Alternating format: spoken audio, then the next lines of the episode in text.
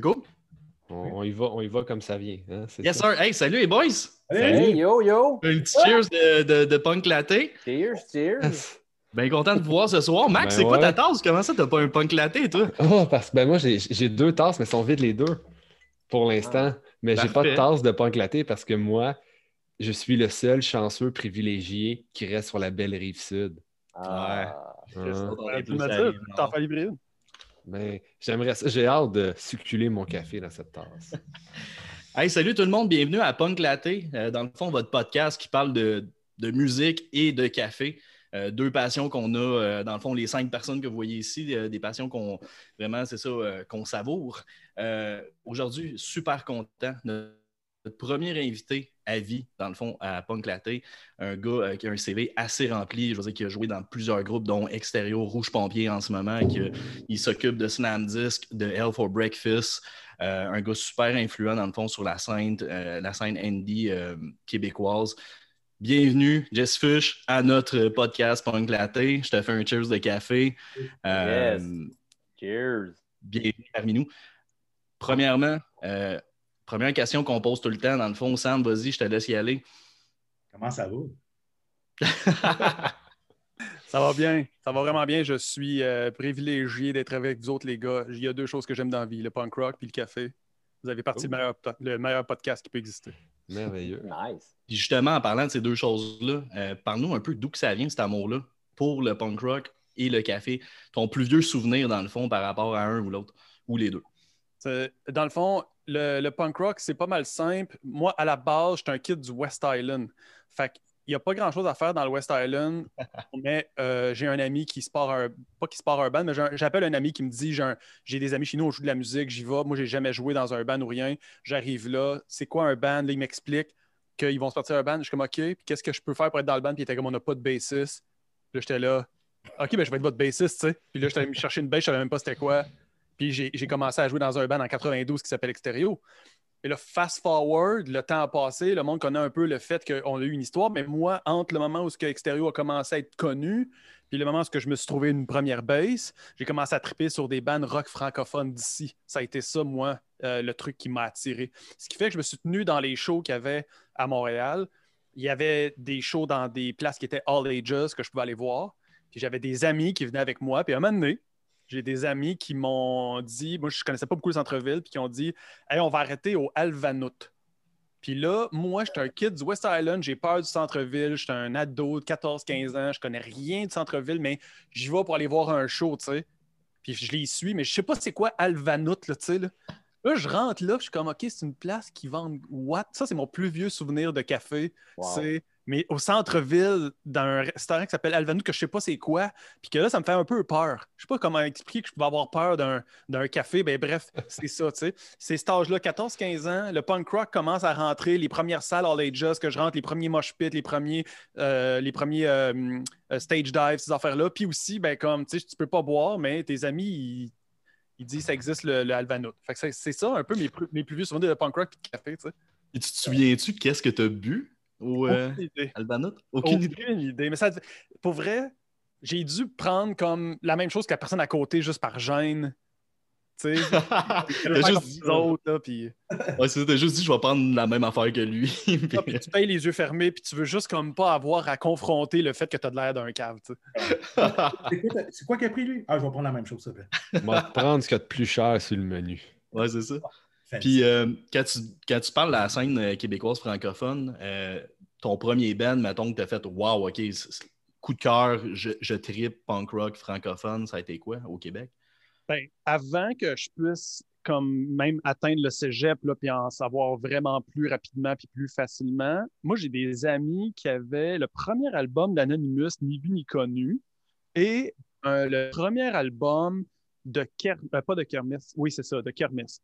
Ouais. Puis j'aimais pas bien ça au début, genre j'étais pas trop sûr. Par contre, plus jeune un peu, juste comme un an avant ça, j'ai des amis qui m'ont fait écouter la cassette Eater's Digest de Groove Hardware, tu sais. Mm. Là, j'avais accumulé Groove Hardware, Reader's Digest, euh, Eater's Digest. Après ça, j'avais Anonymous, Kermesse. Là, à un moment donné, j'ai commencé à catcher, puis là, à un moment donné, TSPC.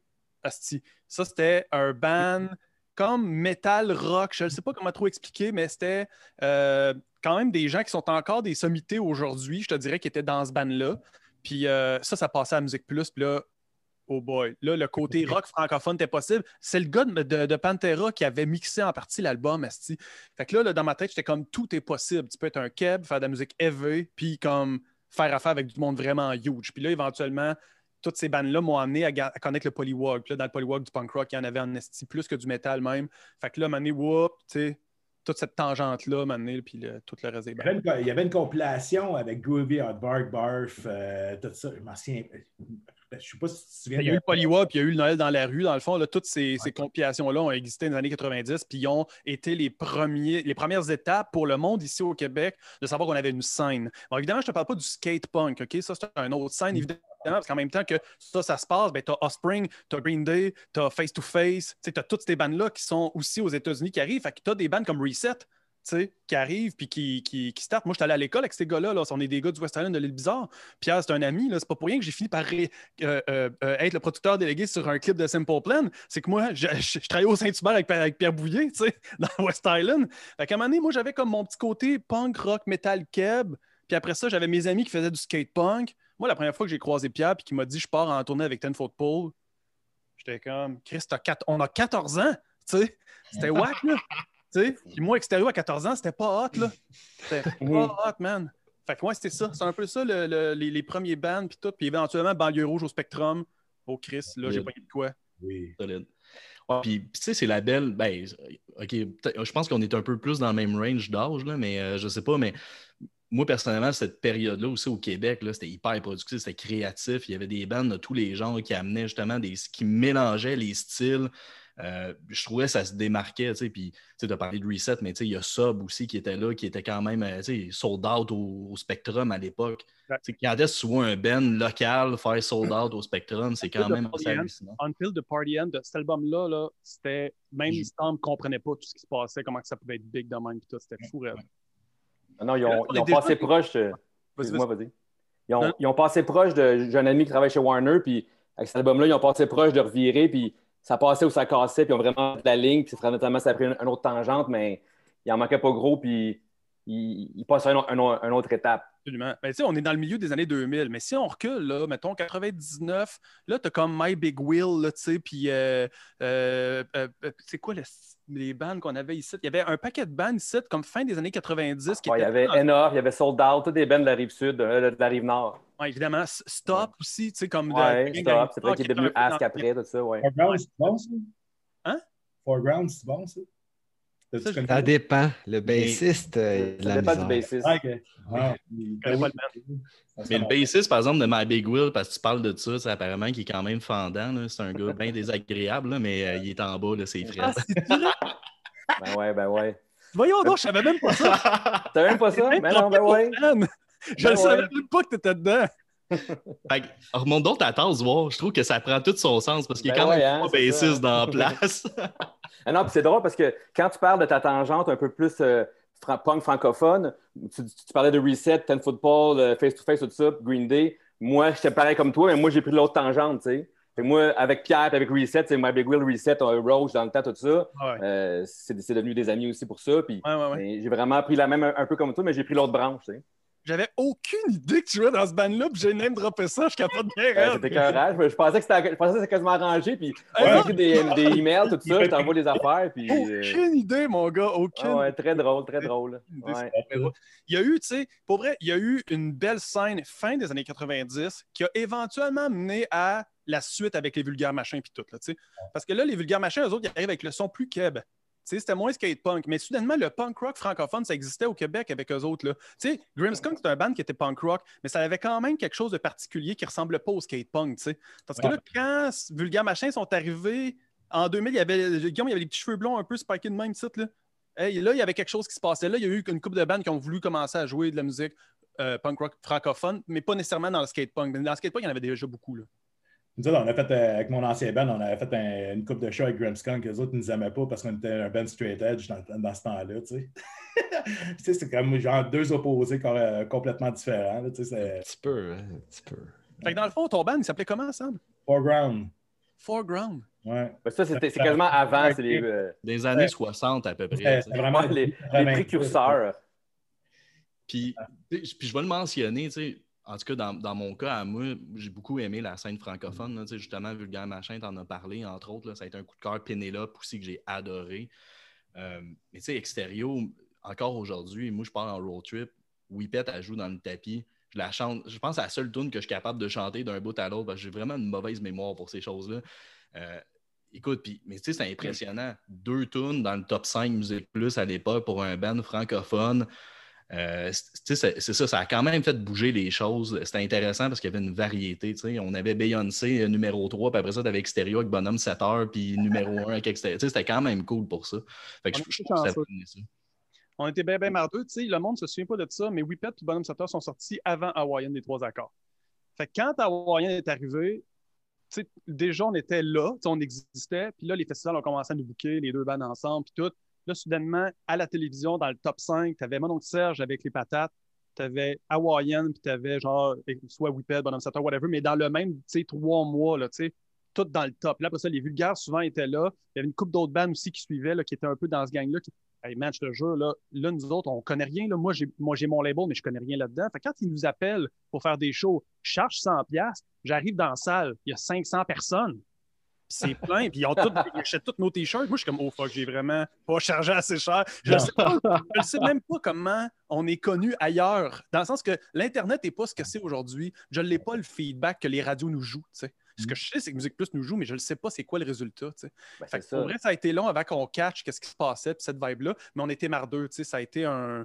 Ça a été vraiment une histoire de synchronicité incroyable avec ces bandes-là. Puis évidemment, moi, je voulais être chum avec euh, Martin, Martin Coutu à Québec, qu'il s'occupait de...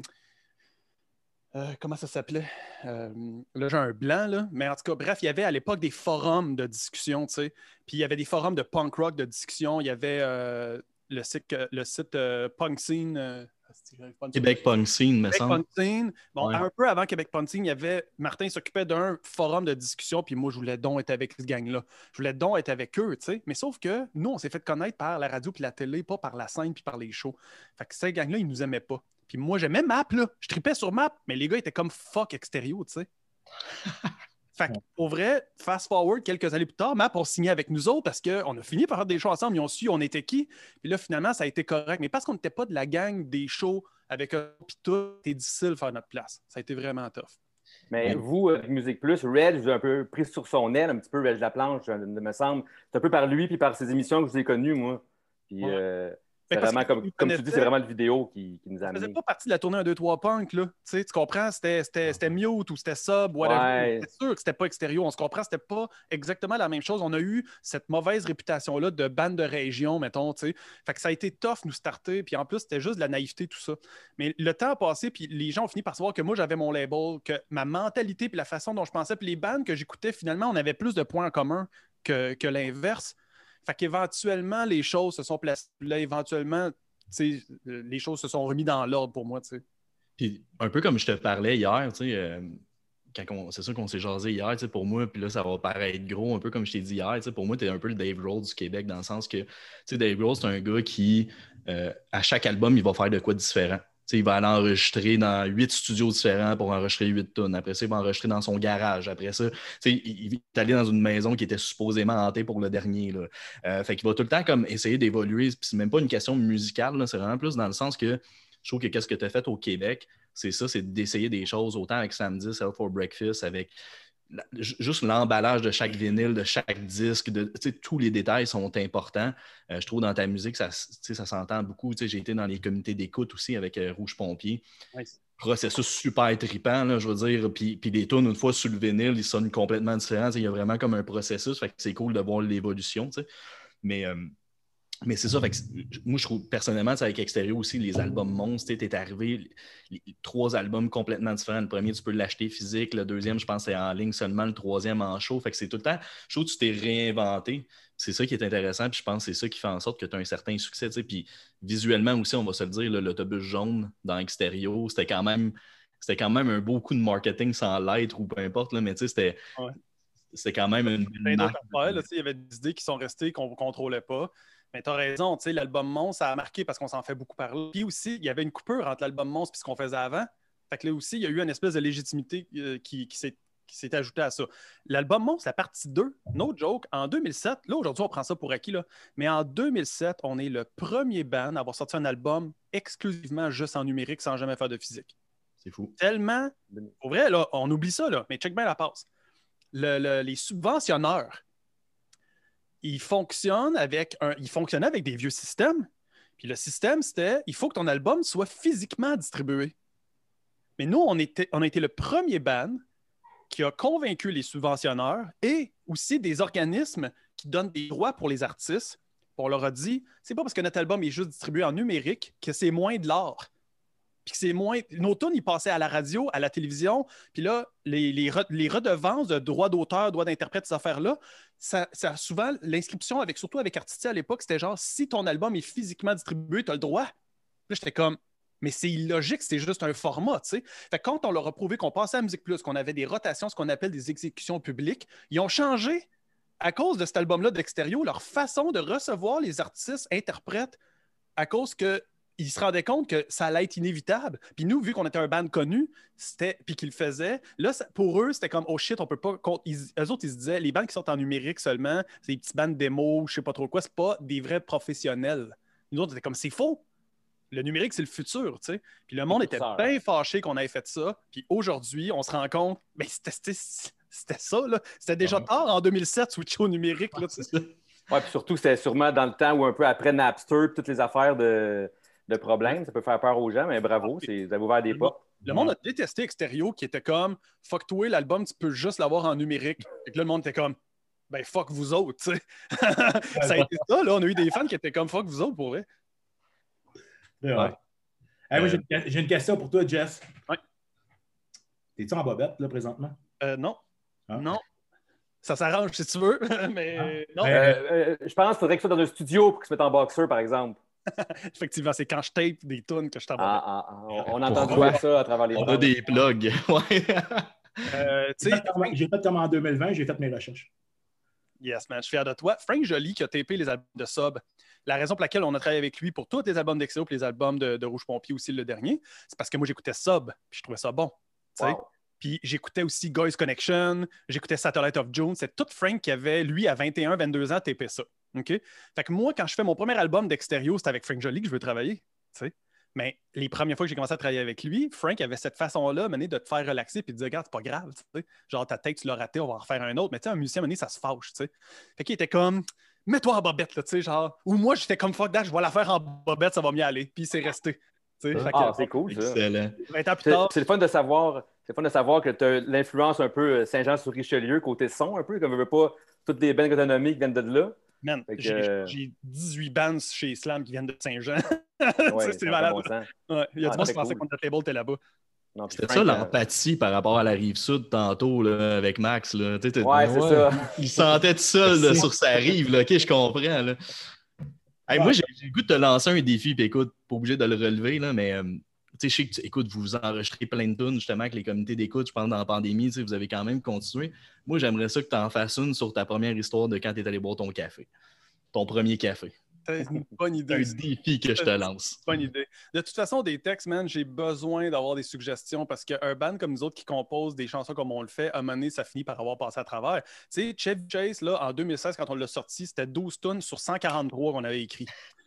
On avait fait 70 pour Kevin Bacon, 143 pour, euh, Chevy Chase. Quand je suis arrivé pour euh, Campbell, puis recommencer à composer les 70 ou 80 textes, à un moment donné, j'étais comme, j'ai fait le tour.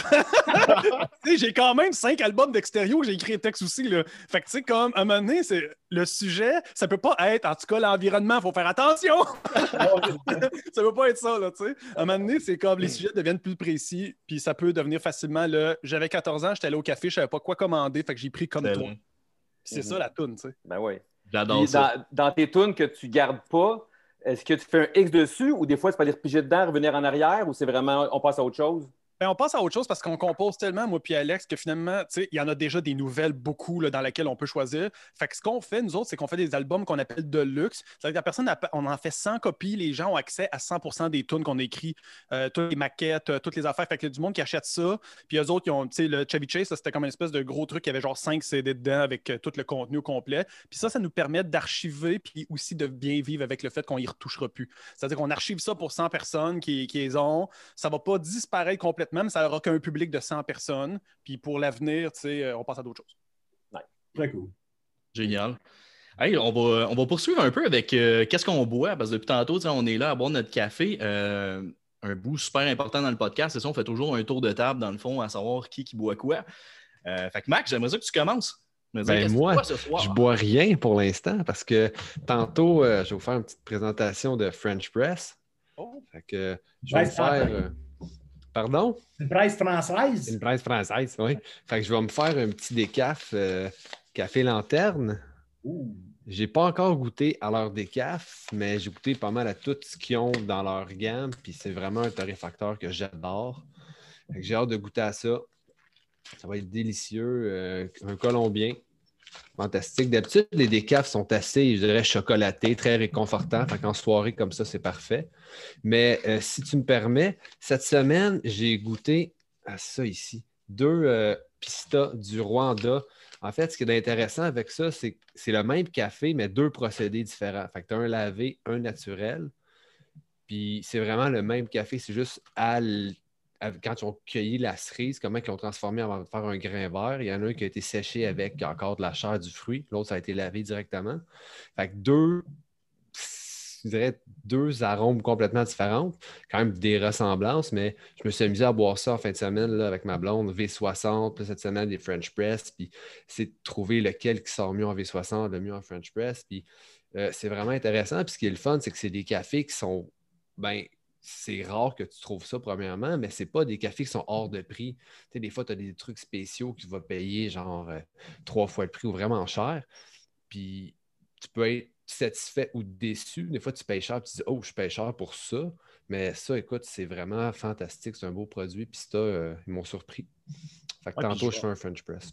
Je vais en profiter pour saluer euh, notre ami David Bigra qui travaille chez Pista. Oui, mais oui. Vous avez la chance si vous avez la chance, honnêtement, c'est un barista. En plus d'être sexy, il fait vraiment du beau café, du bon café. Euh, fait que si mm-hmm. jamais c'est ça, vous allez chez Pista, ça se peut que vous tombiez sur lui, David, saluez-le. Gars bien sympathique, un gars avec qui j'ai mis billets de l'Impact de Montréal à chaque année. Puis, euh, il est plus beau que toi.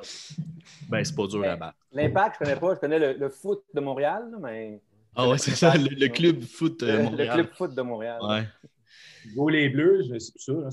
Fait que toi, Jesse, tu bois quoi ce soir? Donc, euh, nous ici, euh, pour faire une histoire courte, euh, mon goût pour le café de qualité est venu avec le fait que quand on s'est parti l'entreprise, c'était tout petit, on était un, deux ou trois, trois personnes à travailler ensemble. Puis maintenant, on a eu cette conversation-là de mais semble qu'on devrait avoir une cafetière ici. Fait qu'on avait acheté une première Black Decker pour faire du fit.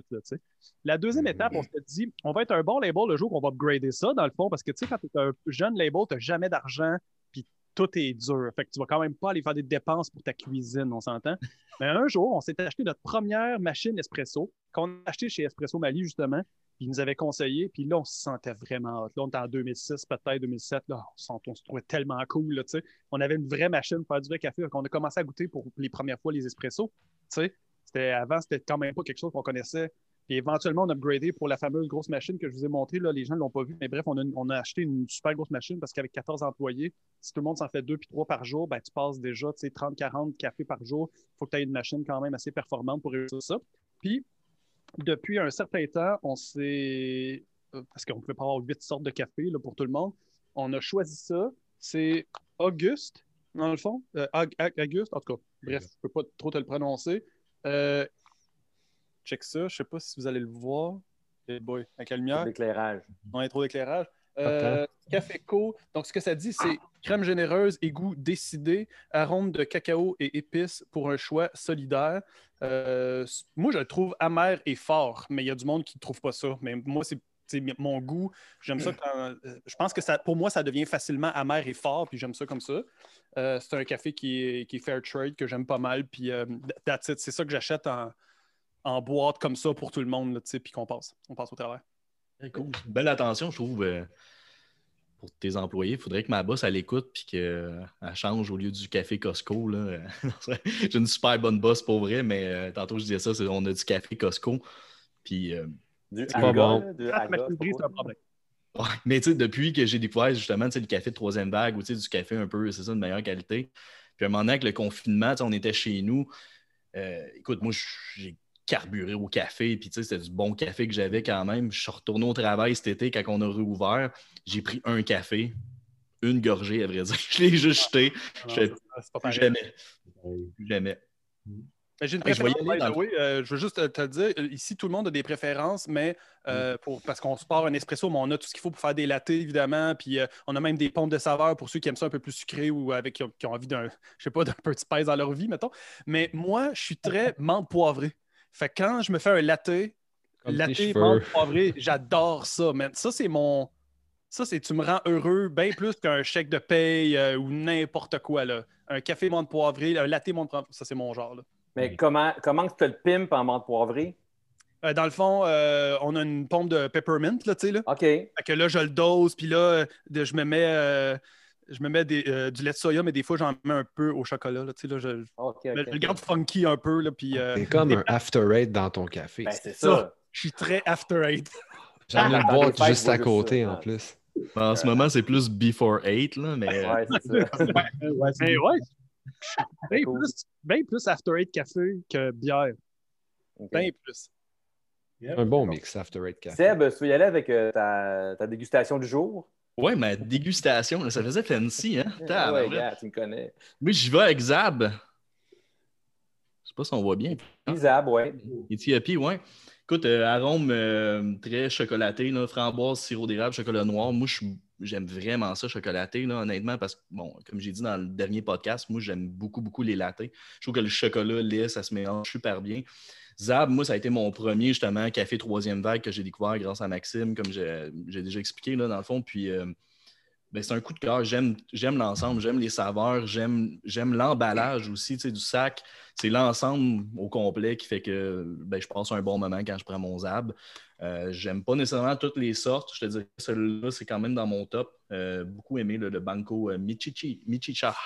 Euh, Banco Michicha. Oui. Michicha. Donc, c'est ça. Beau, beau café, super agréable, doux en bouche. euh, tu sais, vraiment euh, réconfortant aussi. Je, je vais réutiliser le mot que tu as dit, Max. Ouais, Euh, ben, je trouve c'est- bien, je trouve, celui-là. Autant, moi, je ne l'ai pas essayé en latte, mais je l'ai pris euh, espresso, cappuccino, souvent en filtre. Il se fait bien de toutes les façons. Ouais, Vraiment, vraiment. ouais. Fait que, euh, beau coup de cœur. Zab. Fred? Moi, pour moi, j'ai ben, pas le sac avec moi. Moi, c'est euh, Escape, André le Géant du Kenya. Euh, c'est une, petite euh, exclusivité qu'ils ont faite. Kenya, ils ont des sacrés bons cafés. Puis, euh, sérieusement, comme je dis un peu dans mon profil, sur ma fiche technique, je ne connais pas beaucoup le café, mais moi, le- en étant designer graphique, tout ça, le, le branding vient me chercher. Puis en fin de semaine, je suis allé chercher un, un paquet que j'avais commandé chez Burton dans, dans Griffintown. Puis bah, c'est fermé, mais je peux rentrer chercher, un chercher quelque chose. Puis ils ont un café à intégrer qui est le Escape. Que je me suis pris un café, je me suis acheté des sacs. Fait que c'est comme une pierre deux coups. tu sais. Fait que, euh, super bon. Euh, absolument, je le prends ce soir en petit espresso, mais là, vu que j'ai une nouvelle tasse, je me suis fait un cappuccino. tu sais, euh, on va l'essayer euh, pour de vrai. là. Fait que euh, super bon euh, à essayer. Toi, Sam? Oh! Ben moi, moi, je suis ben, je suis passé euh, tantôt euh, chez, chez Messerem euh, faire un petit pick-up de bière, étant donné que moi, que j'aime beaucoup la, la bière de microbrasserie. Mais juste à côté, il y a un, il y a- il y a un roaster, puis euh, il y a, il y a- il y a Trafic. Euh, le Olympus Espresso, c'est un, ben, un blend euh, Brésil Colombie, et, la Colombie, puis c'est vraiment avec des arômes de chocolat, caramel, puis euh, amande.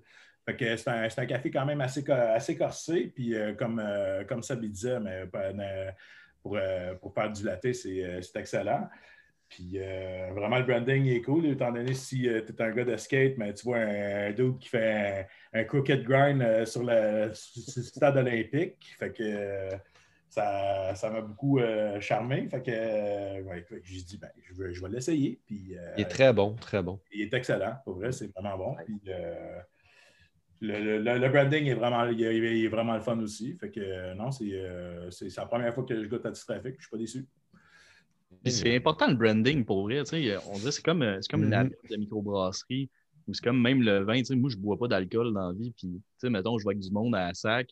Ils me disent que je devrais boire, mais moi, je check juste les étiquettes. pour vrai, je vais avec ça tellement je connais rien. Mais je, mais je trouve ça important. même un livre ou même, tu sais, des fois, le livre, ça veut rien dire. Des fois, tu as des, des, des, couvertures horribles. Je suis comme, ah non, je ne prendrais pas ce livre-là. On dirait que tu juges le monde par leur couverture, c'est ce que tu me dis. Oui, mais c'est pour ça que je t'aime. Merci. C'est une belle couverture. c'est des, des, sujets cool en plus, tu sais, la bière, du café, n'importe quoi. Euh, euh, quand tu es à l'école, moi, quand j'étudiais en, en, design, on faisait des projets fictifs, puis c'était ça qu'on voulait faire, des, canettes de bière, tout ça. Puis finalement, ça fait partie du métier maintenant, puis j'en fais, puis je triple. fait que c'est vraiment cool. Puis Moi, j'allais poser cette question-là. Toi, Fred, comment ça t'affecte, toi, le branding, vu que toi, tu as un œil aiguisé à ça? Moi, c'est un, euh, un peu un problème même. Parce que tu as beau avoir une bouteille de vin, une bière, moi, si elle n'est pas belle, il faut vraiment qu'elle soit bonne et que je me fasse recommander. Euh, je choisis mes bières, mes affaires en fonction du branding, en fonction du design, en fonction du travail en arrière qu'il y a eu. Euh, puis ça peut être un problème même. Des fois, je peux passer à côté, à côté des choses, mais quand je me fait conseiller tout ça, des affaires comme ça, mais je trouve que le branding est important, puis c'est, ça, fait parler l'image, ça, fait parler la compagnie. Je trouve, euh, Mais c'est quand même subjectif aussi. Exactement, mais c'est ça qui est un peu. C'est ça, que j'ai dit c'est un problème. Des fois, il peut y avoir des, des bières super pas bonnes mais euh, super bonne, mais le branding, euh, ils ont collé une étiquette, ils n'ont pas de graphisme, ils n'ont pas d'argent, puis ils mettent ça, puis le produit est fantastique, tu sais. Fait que, il faut juste savoir un peu comment euh, jouer ça. Fait que... Ça soit du tape à l'œil, là, je veux pas. Mm-hmm. Pardon? Que ça soit du tape à l'œil. Euh, tu peux avoir un, café, il va être écœurant, mais c'est ton branding, il est, il est, nul à chier. Mais...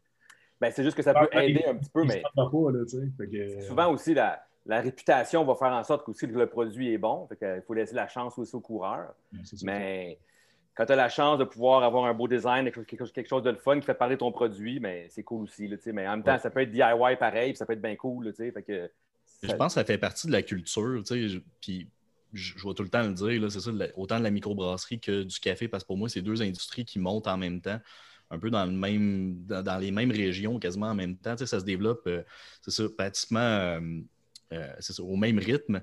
Euh, mais je pense que ça fait partie, c'est ça, de la culture. de plus en plus, je trouve que tu as même des artistes tatoueurs qui, vont faire, comme mettons le Café Koui, mais c'est une tatoueuse qui a fait le sac Koui. C'est ça, je, trouve qu'il y a une recherche en l'air de ça, puis ça va un peu avec la mentalité, de on prend soin, c'est euh, c'est ça, on prend soin du café, mais on prend soin de l'emballage.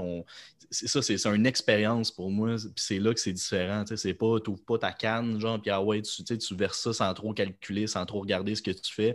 Il y a comme une expérience, puis, puis je vais faire le lien avec la musique. Pour moi, c'est la même affaire que le vinyle. Euh, à la fin, moi, le CD, là, je rentrais dans le char, j'ouvrais le CD, je le mettais là, mais c'était c'était fade un peu comme expérience. Là, le vinyle, c'est que je l'ouvre, je regarde la pochette, je regarde la couleur du vinyle, je le dépose. Il y a, y a une expérience, puis c'est la même affaire dans le fond avec le café.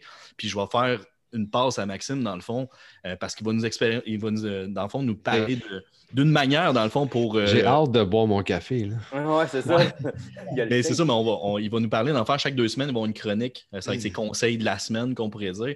Allez sur Facebook, Punk Podcast, ou sur Instagram, même chose, Punk Podcast. Posez vos questions. Il va vous expliquer des techniques à chaque semaine ou des manières de faire, quoi que ce soit. C'est notre expert, Sam aussi. Mais Max, j'ai jamais vu quelqu'un d'aussi calé là-dedans puis d'avoir jamais travaillé dans un café. C'est pas tant que je suis calé, c'est que j'aime ça beaucoup. Il y a du monde. Moi, je me rends compte, plus que j'en apprends, moins j'ai l'impression d'en connaître. Mais j'aime juste vraiment ça, tout simplement. J'aime ça partager ma passion. Fait que gênez-vous pas, allez poser des questions, ça va faire plaisir de, vous répondre. Puis euh, je te laisse la parole, Max. Oui, cool. OK, donc ce soir, on parle French Press. Est-ce qu'il y en a parmi vous qui servaient de ça à la maison? Non. OK. Bon, ben moi, oui, souvent. Écoute, je pense que c'est la machine la plus sous-estimée, mais c'est clairement la plus, une des plus simples, euh, une des moins chères, plus facile à utiliser, euh, vraiment facile d'avoir un bon résultat puis de le répéter à chaque fois. Euh, écoute, ça a été inventé. les premiers French Press, c'est des Français, deux Français qui ont inventé ça en 1852. Après ça, il y a des Italiens qui ont breveté un semblant en 1929. Fait que ça a quand même du vécu. Puis le principe, tout ce qu'on a de besoin pour faire ça, c'est du bon café qui a été fraîchement moulu idéalement. Fait un bon moulin, une balance, puis un timer. Écoute, moi, je pense que peu importe ce que tu fais comme café, ça prend une balance. Ça, c'est surtout infusion manuelle, ça prend une balance. Le café, c'est comme une recette. Faire ça simple, tu fais une recette, tu as des temps de cuisson, tu as des quantités. de café, c'est pareil. Tu as un temps d'infusion, puis tu as des quantités. ta quantité, c'est pour ton ratio, savoir combien tu mets de café pour savoir combien tu vas mettre d'eau. Si tu vas à l'œil d'une fois à l'autre, ça ne sera jamais pareil. Tu ne seras pas satisfait. Les balances, ça a tous les prix. Là. Moi, j'ai ma balance ici. J'ai une belle petite balance que j'adore. Euh, enfin, on va y aller avec ça. J'ai pré-moulu mon café tantôt pour le, bien de la cause parce que j'ai pas goût de me lever faire du bruit. Fait on va partir ça. Écoute, c'est vraiment simple. Euh, moi, mon ratio que je fais, euh, c'est 1 pour 16. On peut jouer. Ce que ça veut dire 1 pour 16, c'est une part de 16 parts d'eau pour une part de café. Fait que là, j'ai 40 grammes de café parce que je vais en faire un pour ma conjointe aussi. Fait qu'on met ça sur la balance. Euh, toi, Seb, tu t'en fais des fois des French press aussi à la maison? Oui, mais là, je suis un mauvais élève parce que je n'ai pas de balance et euh, je ne paye jamais rien. J'y vais plus à combien de cuillères je mets dans mon modem. C'est pas bon parce que d'un café à l'autre, une cuillère a pas. Deux cafés n'ont pas la même densité. Une cuillère à soupe d'un café versus un autre, ça ne marche pas. Fait que, première étape, j'ai mis mon café, j'ai 40 grammes, je veux au total 640 ml d'eau. Simple comme ça. Puis là, ce que je fais pour le French press, là, je ne vous le verrai pas, mais je rajoute là, à peu près, je dirais, juste pour mouiller le café au début, je vais rajouter à peu près 75 ml d'eau. Là. je pars mon timer. Ton, ton il, est sur ta balance en ce moment? Oui, il est sur ma balance avec le timer. Puis là, ce que j'ai fait, j'ai mis 75 ml d'eau parti le timer, je vais attendre 30 secondes, juste, j'ai checké juste pour mouiller le café. En fait, ce que ça fait, ce qu'on appelle, c'est un bloom, c'est que tout les, le, gaz carbonique qui créé à torréfaction va comme sortir un peu pendant ce temps-là, puis le café qui est sec aussi est hydrophobe, fait qu'il s'infuse moins bien. Pour une immersion totale comme ça, c'est moins pire que, mettons, un café filtre, un pour over, où si ton café est sec, l'eau va plus passer au travers, puis ça va créer des channels sous extraits des parties, ça sera pas bon. Le, le bottom, ce qui est le fun, que là, j'ai mis mon eau, tout ce que je fais après ça, après, j'ai attendu 30 secondes. Je peux attendre 30 secondes, 45 secondes, ça n'a pas d'importance. Je rajoute mon eau, je me rends à 640 ml. Tout simplement. Je n'ai rien fait d'autre. Écoute, c'est hyper simple. 640 ml, ça veut dire 640 grammes. C'est ça, 1 gramme, c'est 1 millilitre, tout simplement. Fait que là, on en rajoute, on en rajoute. J'ai pas suivi dans mes cours de maths. Tu sais que ça n'avait pas ça, 1 gramme, 1 millilitre? Pour de l'eau, c'est ça, c'est le même. C'est la même affaire. Ben, de l'eau chaude ou de l'eau froide? Euh, de l'eau chaude. ah, ok, correct. Ouais, moi, il est à 93 mon eau. C'est pas mal la température que j'aime pour le café. Là. Fait 640 ml d'eau, puis j'attends. Je vais le laisser à peu près, je dirais, aller de 3 à 5 minutes. Ce qui est le fun avec un French press, si on l'oublie un peu, c'est pas grave parce que sans trop rentrer dans les détails, vu que c'est une immersion totale, l'eau, demandée à sature. Plus qu'elle se sature de café, moins elle va extraire. Fait plus que, même si tu l'oublies une minute ou deux, ton eau, elle perd sa capacité à infuser le café. Sauf que si tu te mal brassé, là, tu vas surextraire, ce ne sera pas bon. Mais c'est comme une poche de thé. Toi, tu te fais un thé, là, tu le mets dans l'eau, tu ne touches pas. Il ne se passe pas grand-chose. Mais là, si tu le mets bouger un peu, c'est un peu le même principe. Fait que tu l'oublies un peu, c'est pas grave il ne sera pas moins bon, il va être tout aussi bon parce que ton eau va moins extraire avec le temps parce qu'il est chargé de particules. Versus, mettons, un poisson, que là, tu le temps de l'eau fraîche que tu mets qui vient réextraire, réextraire, réextraire. c'est vraiment user-friendly. Écoute, la seule chose qu'on va faire, un coup que ça va faire, mettons, 4 euh, minutes, je prends une cuillère, puis je viens juste brasser doucement la croûte que sur le dessus. Ça se dépose au fond. J'attends encore 2-3 minutes. Puis là, je fais juste enlever la mousse doucement avec la cuillère. Fait que l'extraction est coupée, puis tout se dépasse. Fait que ça ressemble un peu à du cupping pour ceux qui sont familiers avec ça. Là. Un peu le même principe. Après ça, tu vides, tu mets ton, ton filtre, tu vas le voir là, sur le dessus, mais pas jusqu'au fond, vraiment juste sur le dessus. Puis là, on verse doucement. Puis le, fond, le, café, l'eau qui reste dans le fond avec le café, ça, on ne le veut pas parce que toutes les petites particules. Puis là, quand tu bois ça, tu as l'impression d'avoir du sang dans la bouche, c'est pas bon. Tout simplement. Euh, c'est une technique une vieille technique. Je veux dire que moi, ça me rappelle, on allait en camping, on se trouvait un chalet Oui. quand j'étais petit. Je voyais mes parents faire ça, mais c'était de l'insta- l'instantané, eau bouillante, on pèse tout de suite, il était prêt en une minute. Ouais, l'instantané, c'est ça, mais tu sais, comme Sam. Là, je te vois aller, puis là, ça te donne le goût, Ouais. là, tu sais. Mais c'est vraiment simple. Ça donne un café qui est riche, qui a du corps. Euh, écoute, si ton café il est bon, tu peux pas le manquer. Si ton ratio il est bon, ton eau, elle goûte pas trop le chlore, tu une bonne eau, tu peux pas, tu peux pas vraiment manquer un French press. Tu si tu l'as réussi une fois, puis tu fais la même chose la fois d'après, ça va tout le temps être bon.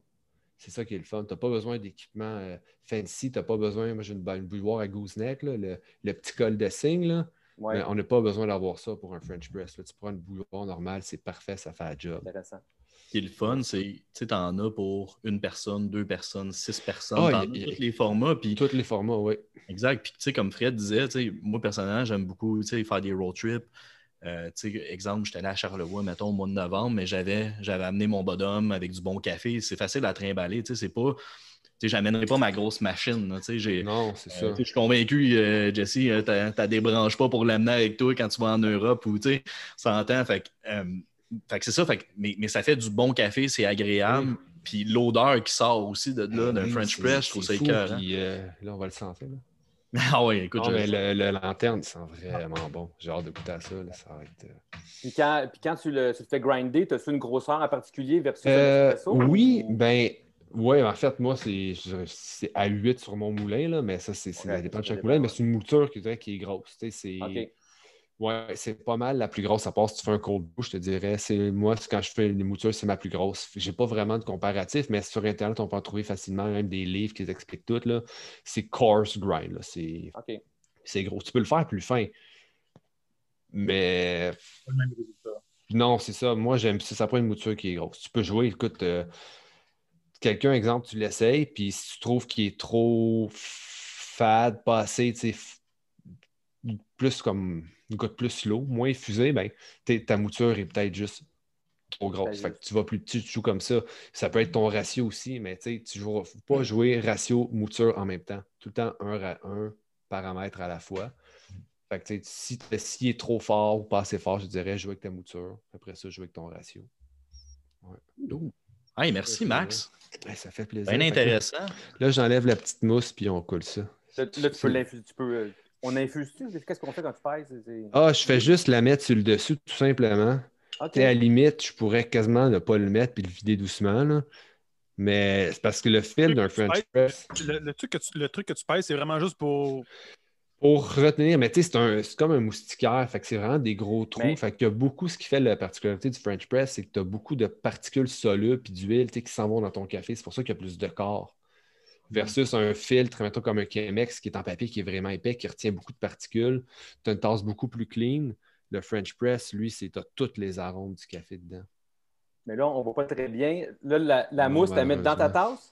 Ouais, c'est ça. C'est juste la petite mousse, là. OK, fait que tu veux ta petite mousse de, un peu, mettons, de, la créma d'un espresso. Exactement. C'est exactement ça. Je l'enlève avec la cuillère, tout simplement. En fait, tu Euh, l'enlèves pour la du garder. C'est bon, OK. Non, je ne la garde pas. Ah non, tu la gardes pas. Non, non, tu l'enlèves. C'est comme je te dirais, si mettons, je me fais un Americano, je- moi, je l'enlève le créma. OK, je comprends. Ouais. Tu sais, il y a du monde qui le laisse, il y a du monde qui vont juste. euh, qui vont le laisser. Moi, je trouve que l'enlever, des fois, tu as un petit côté amer dedans, moins agréable. Je veux pas ça. Fait que là, tout ce que je fais, là, je le mets sur le dessus. Et voilà, tout simplement. Puis là, je vais vider Pèse ça même dans pas. mes- Non, non, Ben, je pèse- non, je le pèse pas parce que je veux pas aller agiter ce qu'il y a dans le fond. Wow, Ce qu'il y a dans le fond, c'est déposé. Euh, je veux pas que ça, ça, sur- ça se surinfuse. Je veux vraiment le, Non, couper l'extraction. le truc qu'on a de voir ceux qui ont des French press, c'est de les voir peser comme Ben, ça. Peser puis agiter, ça, non. le- Ouais. Non, ça. donc, dans le fond, ton, ta grille vient, de, vient servir de filtre, it. De filtre, mais je te dirais, vu que je le verse Tu doucement. baisses il y pas a- trop, là. Non, c'est ça, il y a comme pas grand-chose. Le filtre, il vient pas filtrer grand-chose. OK. Mais sérieusement, tu sais, mes parents dans la vie m'ont enseigné beaucoup de bonnes choses, euh, tu sais, des bonnes valeurs et tout. Puis tu sais, le café, c'est important, mais je me rends compte qu'ils ont manqué sur le French press. Ah, Parce mais que ça, moi, euh, j'y pesais sur... Ils attendaient, par exemple, tu sais, il y avait tout le processus, mais ils pesaient jusqu'au fond. Puis, Ben, euh, c'est ça. Mais j'imagine qu'à l'époque, il- c'était autre chose aussi. Et trouve là. un sujet qui est important. Nos parents dans les années 80, comment ça se fait qu'ils n'ont jamais switché sur la culture du café? De quelle façon nos parents, ils tripaient donc sur le café filtre? Puis même aujourd'hui, ma mère, café filtre, tu sais. C'est comme ça, ne questionne pas, on dirait, tu sais, sur euh, la qualité que tu peux avoir d'infuser un café différemment. Ben, L'évolution de nos parents, c'est qu'ils ont, passé à la machine Nespresso. Je pense que c'est ça. Les petites capsules, là, on est rendu là. mais je pense que euh, il y a une question d'époque aussi. À l'époque, les gens voyageaient moins. Je, vais prendre l'exemple du fromage ou même les, charcuteries, etc. Aujourd'hui, avant, c'était le fromage, c'était en Europe, mais le café aussi, c'était européen. Souvent, on associait ça. En tout cas, moi, quand j'étais jeune, c'est français, c'est italien. Euh, mais là, on voyage beaucoup plus, que ce soit par Internet ou que ce soit en, physiquement. Euh, je pense que beaucoup de ça, il y a comme une culture qui est différente. Euh, moi, c'est de même, je le vois, mais euh, chez nous, c'est pas ça. Le début d'industrialisation de la bière à grande échelle pour tout le monde, du café à grande échelle pour tout le monde, le côté Costco de la patente, les années 80, ça a été ça. Ben, les années 80, c'est aussi le moment où il y a un peu une genre de crise financière, les, les taux d'intérêt sont élevés, les gens n'ont pas d'argent, sont en surendettés c'est tough un peu. Fait que tu vas pas t'acheter une machine de péteux. C'est ça qui arrive non, la, la bière effectivement, de péteux. Effectivement. Ça, ne devient pas très élitiste.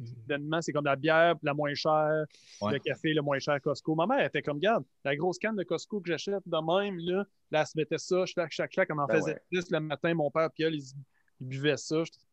Ben oui, puis en même temps, ces compagnies-là qui voulaient rentrer dans la maison, ben, il faut que tu sois abordable. Tu sais. Si tu veux toucher le plus d'un monde possible, il faut que ce soit abordable. C'est avec le côté marketing de le café, tu le prends ça pour te réveiller. Puis euh, c'est vite fait, bien fait. Puis, euh, c'était quasiment une dépendance, tu sais, rendu là. Ben, L'idée, c'est un, peu ça aussi. Là. Oui, ça en est une, là, au bout de la ben, Oui, il y a du monde qui sont vraiment accros. Moi, j'en prends beaucoup. Puis il y a des fois, j'ai assez rare, mais des fois, une journée, je me dis, aujourd'hui, je ne prendrai pas de café, voir. Juste pour me convaincre que je ne suis pas accro, mais il y a du monde qui en boit 8, 10 doses par jour. Là. Ouais.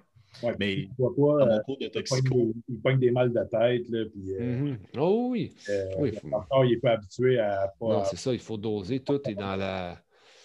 C'est quoi le mot, là? La même chose que l'alcool. Et du calcul nous le dirait. Là. La modération a bien meilleur goût. Il y a aussi, c'est parce qu'à un moment donné, tu ne le goûtes pas ton café, j'imagine, quand tu le bois un peu par réflexe. Oui, c'est ça. Il y a beaucoup de monde qui ne le boit pas pour le goût non plus. Moi, j'ai une bonne anecdote à ce sujet-là. Moi, dans mm-hmm. l'automne passé, je me suis pas mal retrouvé en épuisement professionnel. Je m'en rendais pas bien, compte, mais c'était ça pareil. Puis avec le recul après le temps des fêtes, je me suis bien rendu compte qu'un burn-out, euh, ça n'allait pas se régler juste en prenant deux semaines de congé. Mais après avoir fait de la lecture, évidemment que euh, tu comprends que la surconsommation de café, le manque de sommeil, bon, etc., va se rajouter au fait que tu travailles beaucoup, puis ça va comme jouer dans ta santé mentale. Fait que pendant deux semaines, j'ai fait le fameux test d'arrêter de boire du café, tu sais. Puis euh, je m'attendais à avoir les mal de tête parce que je l'avais déjà fait dans le passé. C'est bizarre, ça a pris une, bonne semaine, fait que je m'y attendais plus. sais, après une semaine, j'avais pas eu de mal de tête, j'étais comme bon, ben c'est correct. Mais il y a une journée, là, Hey, ça a pété. J'étais allé me coucher, il était 8 heures le soir. Ça faisait tellement mal. Fait que, tu sais, je me suis rendu compte que moi, je suis juste à un ou deux espressos par jour maximum. Puis juste ça, moi, mon corps, il réagit différemment. mais ma mère, elle est à 10 cafés filtres par jour, puis ça ne fait pas euh, rien, tu sais. Ça, moi, tu vois, euh, un café filtre le matin, des fois un espresso l'après-midi. C'est pas mal ça, mon, ratio. Puis un café filtre, c'est pas un 12 onces, c'est un 8 onces. de... Mais j'imagine que si j'arrêtais, j'aurais peut-être des petits mots de tête aussi. J'ai étudié en toxicomanie, moi. Euh, je fais un certificat en toxico, puis euh, dans mon cours, justement, on parle un moment donné de la caféine, puis en effet, il y a des symptômes de sevrage. Ça. Qui est tellement bon! fait, que ça existe. Mais non, euh, non, non, Seb, tu comprends pas. Il est vraiment bon. ça goûte-tu, ben, ton petit goût, il... Ben, un petit goût chocolaté il remplit bien la bouche, il a une belle finale. C'est ça qu'on cherche souvent dans le café. tu ne veux pas avoir juste comme une saveur, paf, c'est fini. Tu veux un petit arrière-goût, tu veux que ça te reste quand tu as avalé ta gorgée. Là, il est encore un peu chaud, mais euh, il remplit bien la bouche. Belle finale, il est bien équilibré. Vraiment, là, si vous voulez un décaf, euh, lanterne. Je sais pas si ont refait leur branding récemment. Là. Super beau produit. Frédéric Jugé sur 10, qu'est-ce qu'il en pense? Oui, ben, sérieusement, je l'ai vu récemment. Le branding est vraiment beau. Puis, euh, ça, me parle. Puis, ce qui est le fun aussi avec Lanterne, euh, j'en parlais un peu au gars euh, cette semaine. Moi, la pandémie, mon premier café, si on veut, de pandémie, ça a été le Lanterne. Mm-hmm. Je me souviens plus du nom, par exemple. C'était au, mois de mars. Puis, j'ai vraiment accroché. Je, m'en ai commandé deux fois. Un petit goût de bleuet très sucré. C'est vraiment excellent. Puis j'aime beaucoup ce qu'ils font. C'était une belle découverte pour moi au début de la pandémie. Honnêtement, le confinement en 2020, ça, a donné le goût au monde d'aller boire des, cafés Third Wave. Oui, beaucoup. j'ai des, on, parlait, on, parlait de, on parlait de marketing tantôt, puis de, branding, pardon. Puis, avec les réseaux sociaux, tu n'as pas vraiment le choix, honnêtement, que ça pète pour, pour attirer l'attention du, euh, client. Euh, c'est tout ce que j'avais à dire. Oui, mais c'est vraiment. en tout cas, moi, à chaque année, tous mes sacs de café de, l'année, je les garde. Puis à la fin de l'année, je les étale sur la table de cuisine, puis je prends une photo. Puis 2020, là, j'ai bu énormément de café. j'ai fait le calcul, j'avais plus qu'un sac de café par semaine. Je pense que j'avais comme 60 sacs à la fin de mon année. Ah! On est deux en boire à la maison, parce que, mais, on sentait qu'il n'y a pas eu beaucoup de visites en 2020, mais j'en ai bu énormément. Puis, mais, puis c'est pas juste moi, j'ai des amis aussi, une couple d'amis qui m'ont écrit. Puis justement, on dirait que ça leur tentait de découvrir. Euh, ils n'ont pas tout fait le saut, mais ils s'informaient. J'ai converti une couple de personnes vers, euh, je dirais, dans la bonne voie du café de meilleure qualité, puis prendre, juste prendre conscience de comment on le fait, puis ce que c'est que le café, en fait le confinement m'a coûté cher, honnêtement, en café. Ben, si ça apportait ça de positif, euh, tant mieux. oui, puis non, tu sais, oui, c'est le fun, mais en télétravail, c'est. Moi, je, suis intervenant dans la vie, là, puis je fais des suivis au téléphone, je fais des notes, des rapports, mais j'avais tout le temps un café. Pour vrai, tu sais, comme à la job, c'est pas vrai, tu sais, la personne est devant moi, je ne vais pas me servir un café. Là, je commence, ah, je vais faire un suivi en appel, je vais me faire un café. Écoute, pour vrai, là, des fois, je devais en boire facile 10, 12. Là, oui, mais c'est bon là-dedans, ce qui est bon là-dedans, Seb, c'est que là, tu as bu du bon café versus ta, ta boss qui te sert du mauvais café. Oui, ouais. je la salue en passant. Euh, salut Mélanie. euh, tu as d'autres belles qualités, mais. Euh... pour le café. moi, j'aimerais savoir, Jesse, tantôt, on a parlé un peu de peut-être, tu sais, la Norvège, tu étais enregistré là pour Rouge Pompier. moi, ma question, c'est pas tant. Je pense que tu en as parlé en masse, là, comment ça s'est passé, tout l'aspect enregistrement. Moi, ce que je veux savoir, c'est en Europe, euh, on en parlait justement avec nos parents à l'époque, l'Italie, la France, etc. Il y a beaucoup de café. Est-ce que tu as vécu des bonnes expériences en lien avec le café là-bas? Absolument. Ben, en fait, moi, j'ai été chanceux. Quand on est allé en Norvège avec Rouge Pompier, on est allé deux semaines. Euh, pour certains, c'était un peu leur première fois parce qu'on est allé, moi puis Alex, mais il y avait les blondes, il y avait notre, euh, directeur de tournée, finalement, Fred, qui est venu aussi. Fait que, bref, on était six. Il y en avait qui n'avaient jamais vraiment mis les pieds là-bas. Quand tu startes avec la Norvège, c'est un peu, un peu funky, tu sais. Mais moi, j'ai visité à peu près 40 pays européens. Fait que, dans le fond, quand je partais avec mon sac à dos, je me promenais. C'était un plaisir pour moi. J'arrivais dans une nouvelle ville. Je sais pas, moi, tu en tu es en Lettonie, tu arrives, ben, tu te mets tout de suite à essayer de voir si tu peux pas te trouver une place de café puis voir un peu comment ça se passe là-bas. Mais évidemment quand tu vas à Vienne, ben, tu sais, je suis allé vivre la vraie expérience d'un café Vienne. Tu arrives là dans un restaurant puis tu veux la vraie affaire comme eux autres, ils se prétendent euh, que c'est leur affaire à eux. Fait que euh, j'ai eu la chance de, goûter, visiter ces affaires-là. Ça l'a amélioré, je pense, un peu mes, euh, mes capacités, un, peu comme Maxime, de comprendre peut-être les différents goûts, je te dirais. Puis euh, en Norvège, malheureusement, on était pogné au studio. C'était un super beau studio sur le bord de la mer puis tout, mais euh, café filtre, tu sais. Euh, fait que là, qu'est-ce que tu veux faire? Tu vas pas te dire au studio, là, ça prend un espresso, là, tu sais. Ben, c'est sûr que c'est une question de goût, mais un café filtre qui est bien fait, selon moi, surclasse un espresso.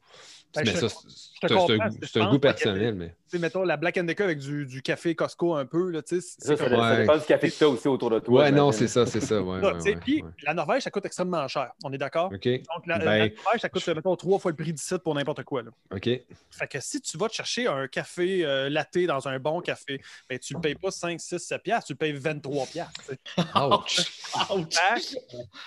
Sais, je vous jure, un autre joke. Une, année, on est allé souper vers la fin du studio. On, allé, on s'est dit, allons, on, va se gâter parce qu'on faisait juste de l'épicerie et des affaires comme ça pour être sûr d'économiser un peu. À la fin, on est allé dans un restaurant. Écoute, c'était un restaurant de pâtes. Fait que, tu sais, assiette de pâtes, une par personne. Frank Jolie était content. T'es content. il y avait ses pâtes. Ben oui, c'est ça. Bien, bien, bien, bien vu.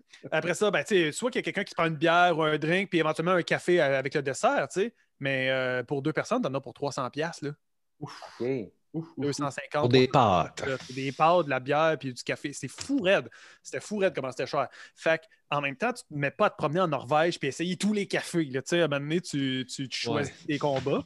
Euh, mais par contre, euh, il y a des endroits où on est allé que c'était très surprenant, très, très bon, des bons baristas. Euh, je vois Sam avec sa casquette, ça me fait penser à ça. Des fois, moi, c'est con, mais tu sais, vous parliez d'étiquette, si elle est belle ou pas, comment que ça, nous, euh, ça nous attire. Moi, c'est si le barista a l'air de savoir ce qu'il fait, j'ai hâte. C'est bon, ça. ou la barista, peu importe. Là, si la personne derrière, là, a fait le café, mais elle regarde pas trop tellement qu'elle l'a. Tu sais, là. Elle, mousse en même temps qu'elle infuse, là, puis elle roule son affaire, puis elle fait du latte art. Puis moi, je me dis, même si le café était dans un sac de caca, c'est sûr qu'elle réussirait à le faire comme qui goûterait bon. C'est vrai, ça. C'est ça. C'est clair. Il y a un gars, euh, ben, je le suis sur Instagram, sur Facebook, je pense que c'est un Allemand. Justement, écoute, il roule ça, là, sa machine. Puis oui, oui. Ça s'appelle la machine à vapeur. Là. Il fait 4-5 en même temps. Là. Une locomotive. Une locomotive, exactement. Il roule en asti, lui. Non, mais là, c'est. Ouais, c'est. Ouais, c'est. Euh, ah, il y a un D dans son nom. Tout le temps, ouais. Oui, ouais, mais ça, c'est une machine à levier. En fait, c'est pas pour la vapeur, c'est juste que c'est pour bâtir la pression dans le groupe.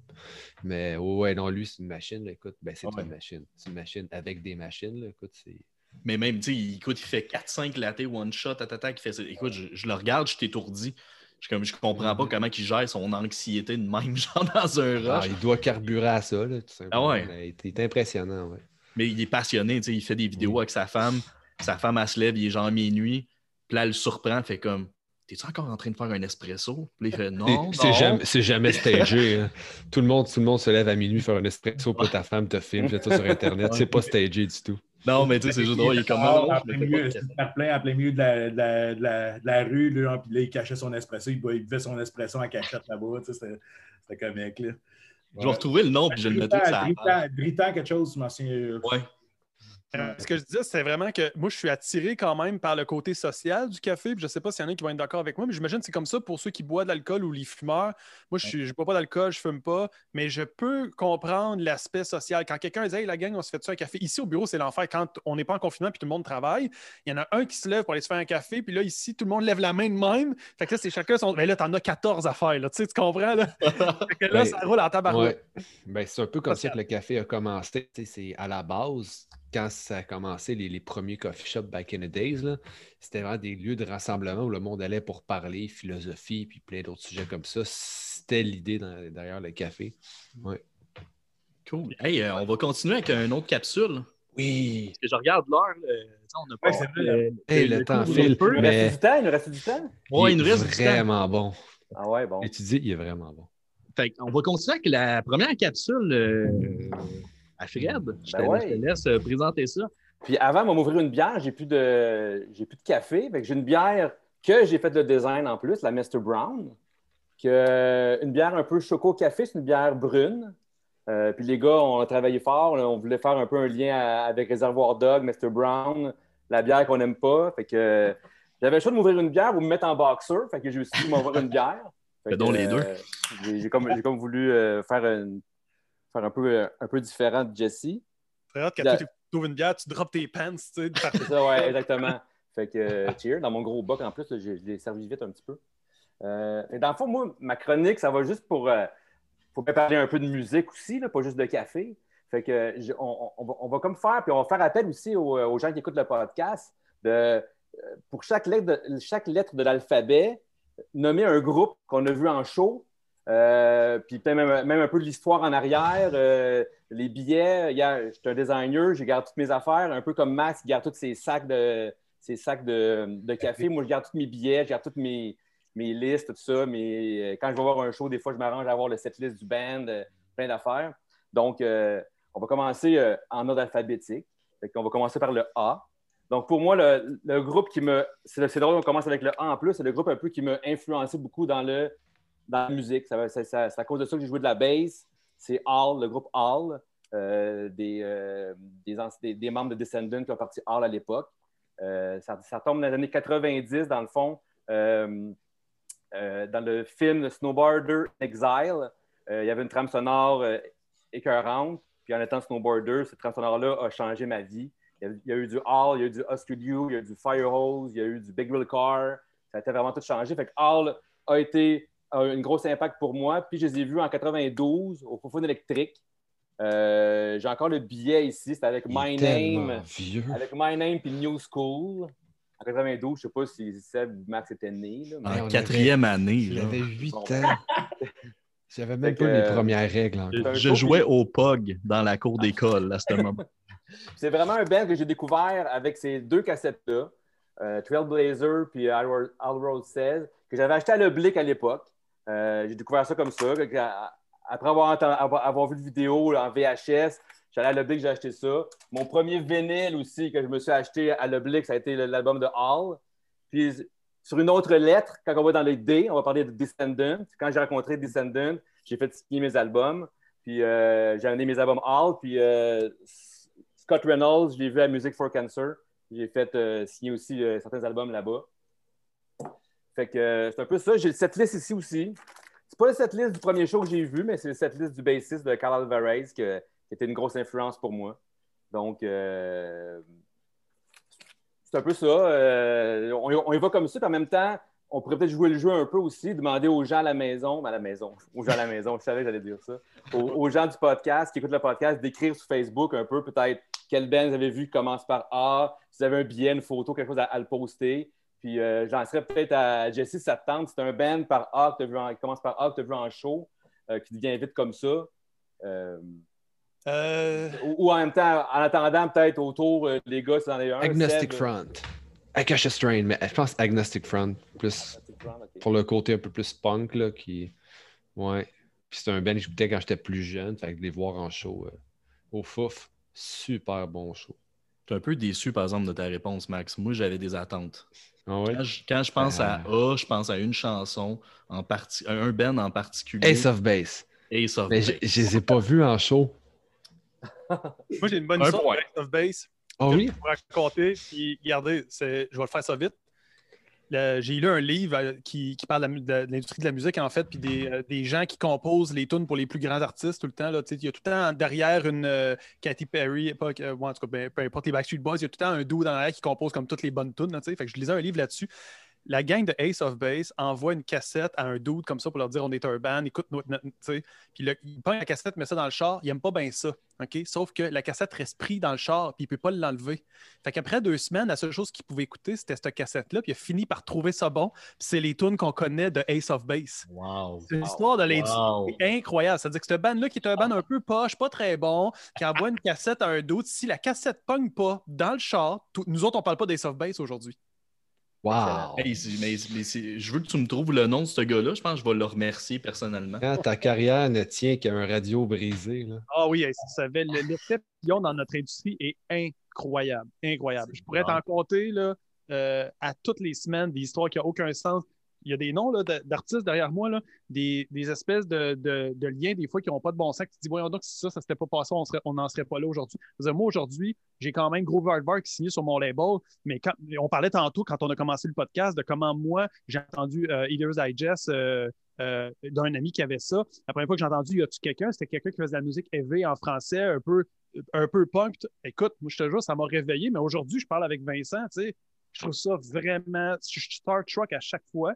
Euh, hey, moi, je pense que la gang de Ace of Base, quand tu penses à eux autres, ils pouvaient peut-être jamais s'attendre à vendre des millions d'albums dans le monde comme ça, là, en envoyant une cassette à un d'autre qui reste pogné de même. C'est fou, raide, ça. Là. Incroyable. Incroyable. Puis en parlant, en parlant de- des bands, euh, Jess, euh, qu'est-ce que des projets pour 2021? euh, comment, comment, comment que tu, tu- tu vis ça? tout ce qui se passe présentement? Moi, je pense que ce qui est, bon de cette conversation-là, euh, c'est euh, le côté social du café, puis tout ça, puis du punk rock, c'est qu'on est aussi capable de peut-être regarder avec une perspective ce qui vient de se passer, puis on peut faire des souhaits pour le futur. Tu sais, t'assois avec du monde autour d'une table, puis tu dis comment ça va, puis qu'est-ce que tu aimerais qu'il se passe. Moi, je suis de ceux qui sont tout le temps extrêmement dans le positif, j'essaie tout le temps d'être optimiste. C'est vrai que quand ça s'est arrivé, ça a été difficile, mais comme tout le monde. Tu sais, on s'entend. Fait que nous autres, on a essayé d'être résilients dans tout ça. Puis ce que j'ai remarqué, c'est que les artistes le sont parce qu'ils se sont tous mis en mode ben, on n'a pas le choix. Fait qu'on va écrire des tunes, on va faire des albums, puis bref, on va, on va essayer de passer à travers ça. Moi, j'ai sorti un album le 20 mars avec Rouge Pompier. On en sort un aux 4 ans à date fixe. Je sors le 20 mars, le confinement commence là, live. Je, ça fait 4 ans que je prépare ça. J'étais en Norvège le TP. Confinement, toutes les tournées annulées, puis tout. Fait qu'un album de Rouge Pompier qui en a un aux 4 ans qui sort pendant le confinement, ça fait mal. Mais tu sais quoi? Ça nous rend plus fort après. Je veux dire, moi et Alex, on n'a jamais été autant prêts un, ensemble de, de, passer à l'autre étape. Fait qu'on s'est parti à Patreon, puis euh, on, on, compose nos tunes, puis maintenant, le monde, au fur et à mesure qu'on écrit les tunes, on les met sur le Patreon, puis les gens peuvent les noter puis ils peuvent, ils font partie de nos comités d'écoute. Fait qu'au lieu de faire le comité d'écoute à la fin, avant d'aller taper l'album, c'est au fur et à mesure que le monde maintenant ils nous donne leurs notes sur les chansons, puis on les scrape au fur et à mesure, puis on en fait d'autres. Les gens ont accès à ça. C'est un peu notre fan. Notre, euh, notre comité d'écoute fan club un peu, on leur envoie des t-shirts, des affaires comme ça, ça a été ça. Mais on n'aurait pas passé au mode Patreon s'il n'y avait pas eu la pandémie. Puis on se rend compte aujourd'hui que pour Rouge Pompier, ben, c'est un revenu. Il y a beaucoup de monde qui sont abonnés. C'est un revenu qui apporte des dizaines de milliers de dollars par année à un band qui a fait aucun show. Là. On s'entend. Fait que pour moi, ça a été ça. Ça a été la surprise de on a passé à l'étape. Euh, tu sais, mettons, les gens sont allés en télétravail puis ont appris c'était quoi le télétravail à cause de la pandémie. Mais c'était un move qui était essentiel, mais qu'on n'aurait pas fait s'il n'y avait pas eu ça. Là. on ne se serait pas tout poussé à l'essayer une fois. C'est la même chose pour les bands. Nous, on a essayé le mode Patreon, le mode où est-ce que tu es productif pour des gens spécifiques, tu un public cible, puis eux autres, ils veulent ça. Euh, ça a vraiment bien marché. Pour un band comme nous autres, c'est excellent. Ça nous permet de passer au travail. Puis quand il y aura des shows, on recommencera à, à promouvoir l'album Neuf Campbell qu'on a sorti le mois de mars passé. Se réinventer finalement. Absolument. Ben, tu sais, se réinventer, c'est parce qu'il y a des artistes, là, je les comprends de ne pas avoir envie de se réinventer. Tu sais, comme quelqu'un qui est soudeur, il n'a peut-être pas envie de changer de métier. Je comprends un artiste qui a envie, qui joue de la bass, il veut être bassiste, il n'a pas envie de se faire dire, ouais, là, il faut que tu apprennes le drum, tu sais, c'est un peu plate. Mais ceux qui ont envie de le faire, c'est une belle opportunité. Tout à fait. Ouais. J'ai acheté un euh, dernièrement euh, également. Fait que, euh, étant donné qu'on est en confinement, je, je vais aller t'approcher. que, ah, moi, je suis, très content d'avoir cette conversation-là avec vous autres. Puis, euh, puis tu sais, Rouge Pompier, pour moi, c'est la raison pour laquelle je fais tout le reste. On s'entend, j'aurais pas de label si j'avais pas Rouge Pompier parce que je me suis parti un label pour me donner la liberté de toujours être un artiste. Fait que dans le fond, j'ai suffisamment de staff pour que s'il faut que je parte en tournée ou en studio, le monde comprend que je pars puis je suis indisponible pendant ces moments-là. Je n'avais pas envie d'avoir un patron qui me dit tu ne peux pas partir en tournée. Toute ma vie, c'était ça qui était important.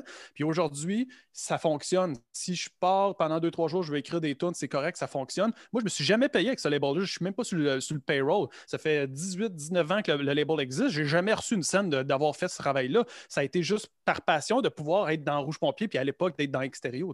Fait qu'aujourd'hui, ben, on, a, on a besoin de se questionner sur pourquoi on compose des tunes parce que souvent, c'est comme il faut composer des tunes pour aller faire des shows.